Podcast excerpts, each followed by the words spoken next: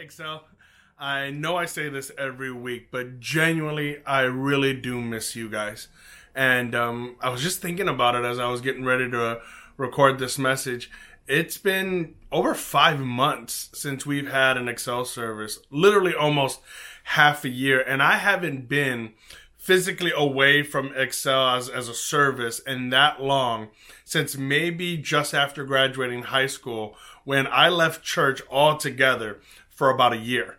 Um, there was some drama going on, some stuff that honestly I don't think I was mature enough at the time to handle it uh, in a good way. And so I handled it in the best way I thought, which was to leave.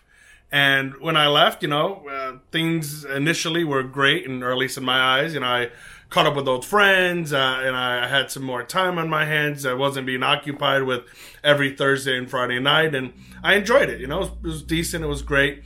Uh, and then I, I, started to do things that I wouldn't normally be doing. I started to uh, do stuff that honestly I'm not proud of doing, and I don't really care to share. Um, and I started to kind of drift from who I was and who I knew God was calling me to be to the point where I wasn't happy with where I was at and, and what I was doing. And I knew I needed to give back to church. I knew I needed to get back into a good relationship with God. But after all those failures and all those mistakes, honestly, I wasn't sure how. Uh, I mean, my initial thought was go to a new church, start over, try again. But uh, God was calling me back to Excel, back to Belmont, and um, I, I, couldn't deny that. And so I was trying to figure out, but uh, God, how do I do that? You know, there's so many people there that know I've messed up. They they know my mistakes. They know my issues. I felt like maybe they were already judging me and, and maybe they had written me off already. Maybe uh, they didn't believe in me like they did before. Uh, you know, I just wasn't sure what I was kind of getting into. Um, I felt like uh, my sins were still kind of with me and, and kind of an issue. Um, I was having a hard time letting go of stuff. And um, I don't know, man. Maybe you felt like that at some point or another. If you've been a Christian long enough, I'm sure you have, where you've made some mistakes and, and you're not sure how people are going to react to it. And so we do one of a couple of things. We hide them. Uh, but the Bible is pretty clear that whatever's hidden eventually is going to get brought to light. And, and the worst part is when it is brought to light, um, we're so embarrassed or so unsure of how people are going to act that we run away. I want to talk to you uh, tonight about how to handle your failures. Because here's the truth, and, and whether you understand that or not, Christians aren't perfect you're going to make mistakes. I'm sure in the last five months or so, you've done some things that Pastor Joey wouldn't be proud of, and you know God is not pleased with, and some stuff that maybe other people don't know, but you yourself are personally embarrassed by, and you'd be mortified if people found out. Uh, I think a lot of times these failures that we have uh, cause us to freeze up and oftentimes stall our walk with God and prevent us from moving forward in what God is trying to do. But I think it's important for you and I to learn how to get up after we fall, how to move on after we have a failure, because we're going to have them over and over again, some big, some small, but we're going to have moments where we trip. And I love that God gives us room for that, that, that God's not willing to just throw us away after our first mistake, but he understands that we're not perfect. We're only made righteous through him. And so when we make mistakes, he gives us room and a recipe to get back on track. And I want to focus in on that recipe. If you have your Bibles, I'd love for you to open up to John chapter 8. I'm going to read just a few verses there in this story. John chapter 8, verse 1 through 9 says Jesus returned to the Mount of Olives, but early the next morning he was back again at the temple. A crowd soon gathered and he sat down and taught them. As he was speaking, the teachers of religious law and the Pharisees brought a woman who had been caught in the act of adultery. They put her in front of the crowd. Teacher, they said to Jesus, this woman was caught in the act of adultery. The law of Moses says to stone her. What do you say? They were trying to trap him into saying something they could use against him, but Jesus stooped down and wrote in the dust with his finger. They kept demanding an answer. Soon he stood up again and said, All right, but let the one who has never sinned throw the first stone. Then he stooped down again and wrote in the dust. When the accusers heard this, they slipped away one by one, beginning with the oldest, until only Jesus was left in the middle of the crowd with the woman. Now, for those of you who may not understand that word adultery, adultery by definition is voluntary sexual intercourse between a married person and a person who is not their spouse. Now, we're not sure if it was the woman who was married or if it was the man who was married or if they were both married. We just know that they weren't married to each other and they were caught in bed together uh, in the middle of this whole situation and dragged before not only Jesus, but the crowd of people that he was teaching. Now, think about this from the lady's perspective. She had to have been horribly embarrassed, publicly, I mean, right? She is publicly embarrassed. The Bible says that she was caught in the act. So when she was dragged out, there's probably a good bet that she was completely naked. Um, she was brought out in the middle of an act, naked in front of her community. Probably her family was there. Definitely people that she knew, friends, acquaintances. Uh, she is in the most vulnerable position ever, caught in this horribly embarrassing act, and then put on display in front of everybody. You know, sometimes it feels like when we mess up that everybody's watching, that everybody can see, that everybody's talking about you. Not only was she publicly embarrassed, she was genuinely afraid. Remember when the Pharisees came and they, they brought up the law of Moses, they said to Jesus, listen, the law dictates that we need to stone her to death. Now, this doesn't mean we're throwing pebbles at her. These were big rocks. And, the, and they would throw these rocks at her until she would literally be bludgeoned to death. This was to be the penalty for her act, for what she was caught doing on top of that, she had to be emotionally abused. Uh, the Bible tells us that the Pharisees were trying to trap Jesus. They didn't care about this woman. Think about it. Uh, it takes two to tango, right? But they only dragged the woman out. We don't see the man being dragged out. Now, we don't know if the man was in on this and, and it was part of the setup or if it just wasn't a big deal to them because they were trying to just trap this one person. The point is, here she was i guess she felt some sort of attachment the guy that she felt an attachment with isn't there her religious leaders who are supposed to protect her are condemning her her friends and family we don't see anybody stepping in i mean she's scarred every which way. And here's the crazy part about all of this. She's 100% guilty. I mean despite the fact that she was set up she was willingly doing this act. She was caught in the act of adultery. And so there was no skating around the fact that, yes, she was caught, and yes, the law at that time called for her to be put to death. And yet, Jesus doesn't fall for the Pharisees' trap. He doesn't confirm or deny their question. He simply says, okay, if that's the law, make sure whichever one of you hasn't sinned cast the first stone. And I love that the Bible kind of says that they started to walk away the oldest from the youngest. I, I wonder if it's because maybe the oldest realized they had more sin than everybody else just because they lived longer than everybody else. I mean, they understood that our hands aren't clean either. Like we've committed things. And this is part of why I wanted to bring this up because I think more and more culture as a whole, uh, they're great at pointing fingers and horrible at looking in the mirror. Especially when you consider kind of this cancel culture that's that's coming up where you know they try to, to get somebody online and and bring all the dirt everything bad they've ever done in their past and and they bring up old tweets and old posts and and they say see look at who this person is. Let's cancel them. Let's shut them down. And listen that culture isn't only online that happens in our person to person relationships oh did you hear so and so messed up let's not talk to them anymore let's i don't want to be friends with that person anymore even though they're in the body of christ even though they're supposed to be our brothers and sisters sometimes the worst rejection we feel is in God's house shamefully. And that's not what God called us to do, but that's what this sinful nature does. And so I love that Jesus points it out. All right, well, if you're going to condemn her, if you're going to, you know, stone her, make sure that whoever among you doesn't have any sin is the first one to do it. And obviously, nobody threw a stone because none of them had no sin. And so I want to focus on what Jesus does to solve this issue because there's a couple of verses right after verse 10 and 11 where I believe Jesus gives us the recipe for being able to get up after we fail. It says in verse 10, then Jesus stood up again and said to the woman, "Where are your accusers? Didn't even one of them condemn you?" "No, Lord," she said. And Jesus said, "Neither do I. Go and sin no more." She goes, Hey, listen, where, where are the people who were accusing you? Where are the ones who came to condemn you? Aren't one of them left? No. and neither am I. There's a few things in these two small verse, verses that I think he lays out. Again, we live in what I believe is a throwaway generation. Uh, when something isn't of use, when something doesn't work anymore, rather than try to fix it, we toss it and get a new one. Your iPhone doesn't work anymore, you throw it away and you get the newest iPhone. Your earbuds don't work anymore, you toss them and get a new set of headphones. Like we just are in this replace generation.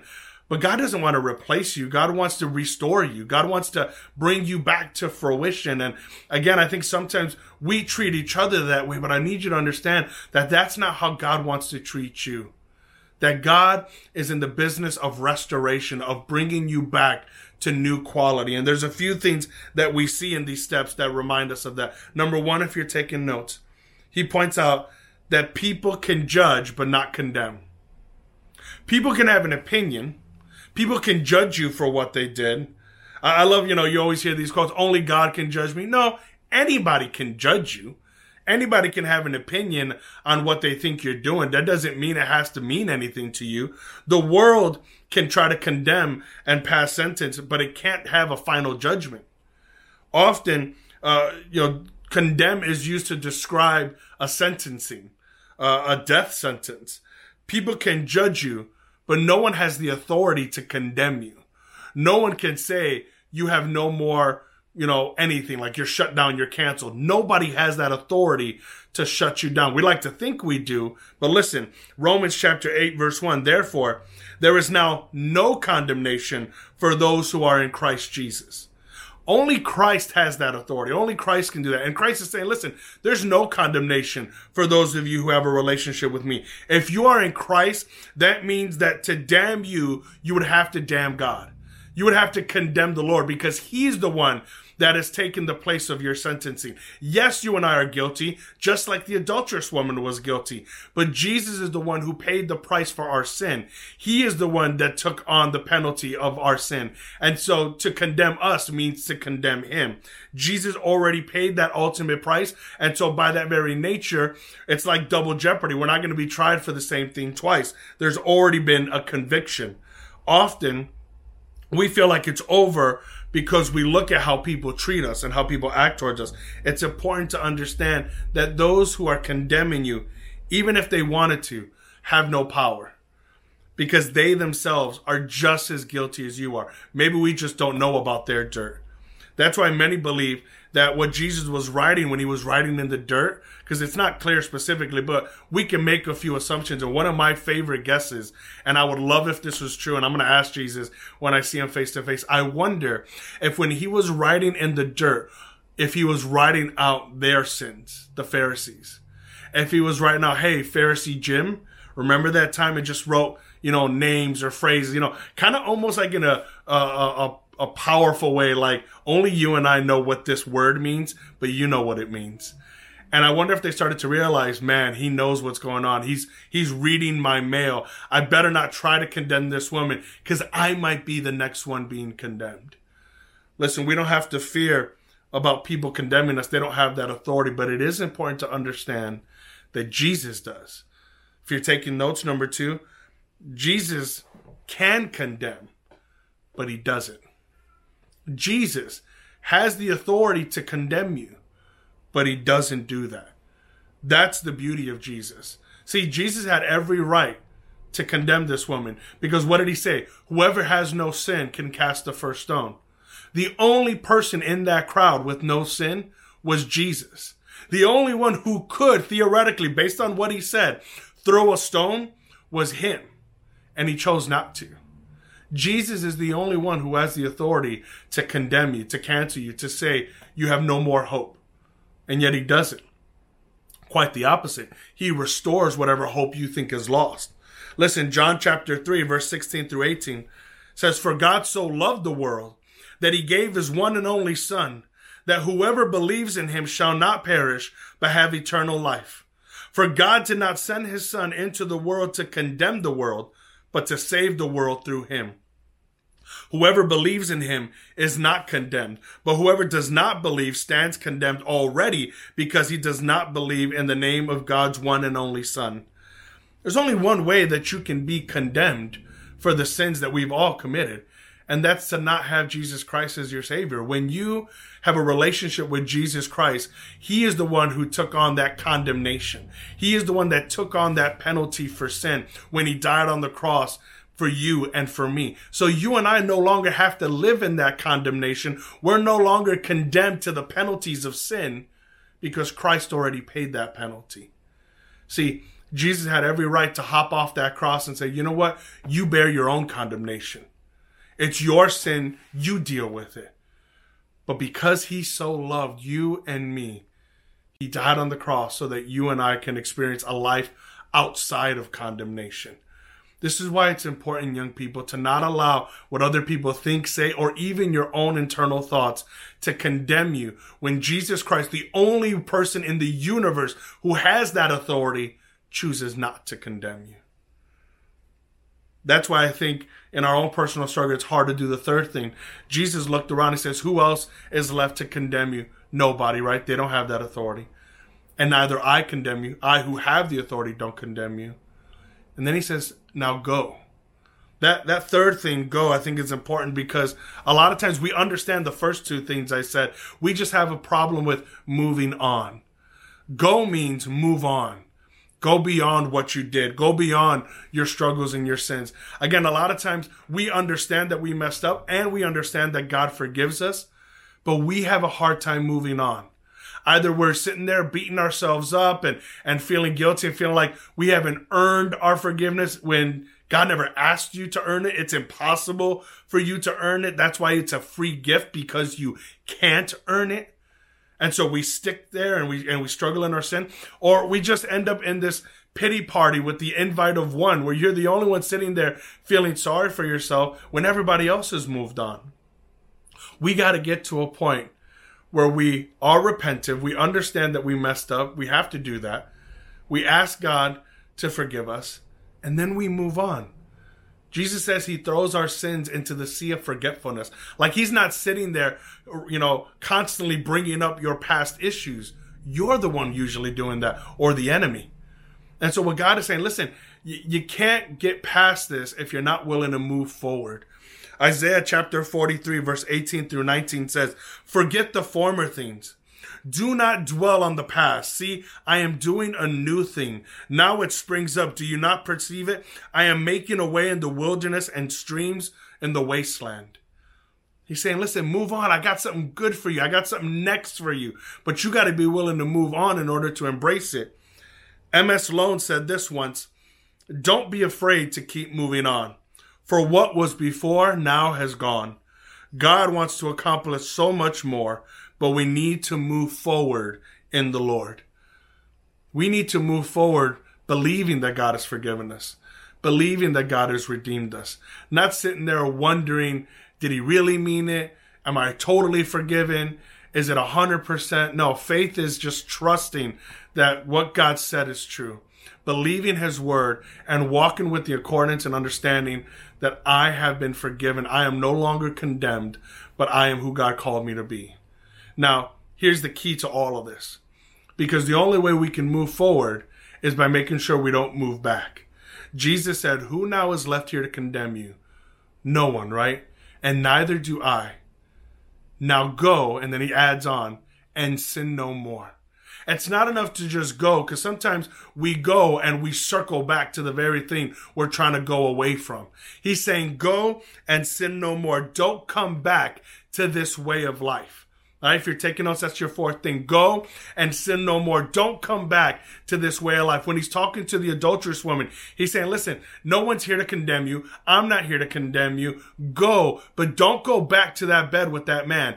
Don't go back to the situation that I've set you free from so often the reason we're caught in a cycle of sin and and I meant cycle is because we've sinned, we move on, but we go back to sin. We sin, we move on, but we go back to the same thing. And you feel like you're caught in this vicious circle when God is telling you to just go straight. Keep moving beyond your sin. Don't go back to the very thing that I've set you free from. Listen, Proverbs 26 11 reminds us as a dog returns to his vomit, so a fool repeats its foolishness. When a dog is sick, it spits up whatever it is that's making it sick and it spits it onto the ground. But the dog, by its nature, it can't help but go and smell and look at it. Sometimes, and maybe you've seen it, the dog actually eats up the vomit that it spit out. I mean, how disgusting and gross is that? And yet, spiritually, we do the same thing. God has purged us of that sin or God has set us free from that thing that was holding us down and, and we love it and we and we give thanks and glory and we're emotional and we cry and this is powerful moment only to find ourselves in just a matter of time going back to that same sin. Could you imagine if this adulterous woman, after being set free, after escaping the death penalty, after going through all that she went through, if she hooked up with the guy again? If she ended up going back into a relationship with him? Could you imagine the spit in the face that that would be? Not just to her community, but to the Lord who stood by her, who stood up for her in front of everyone when no one else would. It's foolishness to allow yourself to go back. When God purges you of your past sins, don't go back looking for Him. Don't say things like, well, you know, I just want to see if my ex is doing okay. That's not your problem anymore. They're your ex, not your future. You got to move on. Well, you know, it's it's just it's my friend's birthday and you know, there's just going to be a few things. Listen, that's the lifestyle you came out of. That's not what God's calling you back into. You know, well, you know, uh, I, I know they're, they're just, you know, they're smoking a little bit and I know I quit a few months ago, but uh, you know, I haven't seen them in a long time. Listen, don't sit here making excuses for why you're going back to the thing that God called you away from. Delete the number, move away from that situation, throw away the computer, figure out what you got to do in order to not allow yourself to go back to the very thing that God set you free from. Sometimes it's hard to imagine how God can forgive you and me. But we don't have to imagine. He did it. We just have to believe. Imagining and believing are very different things. God has called us to believe that He is the one that set us free, that He is no longer willing to condemn you and me. And so, Excel, or whoever's watching right now, I'm wondering is there something that maybe you haven't even been caught in publicly, but privately, you know, man, I've made some mistakes recently over the last several months, I, I'm not where I need to be spiritually. I'm not living the way I need to be. I'm not doing the things I know I should be doing. And truth be told, I need to come back to God. I need to come back into a relationship with Him. Now, it might be some time until we can all physically, as Excel, get back together in the building. But there is no time that you have to wait in order to be back in the presence of God. So I just want to pray right now that God will remind you of what we just talked about. That no man has the authority to condemn you. And Jesus Christ, who does, chooses not to condemn you. So move on and don't go back to the sin that so easily tangled you up. Heavenly Father, Lord, I just pray for my friends right now, God. Lord, I, I've been where they are, and I probably will be again, Lord, where we've made mistakes, where we've fallen short of your glory, where we've done things we know we shouldn't do and said things and acted in ways that we know we shouldn't have done.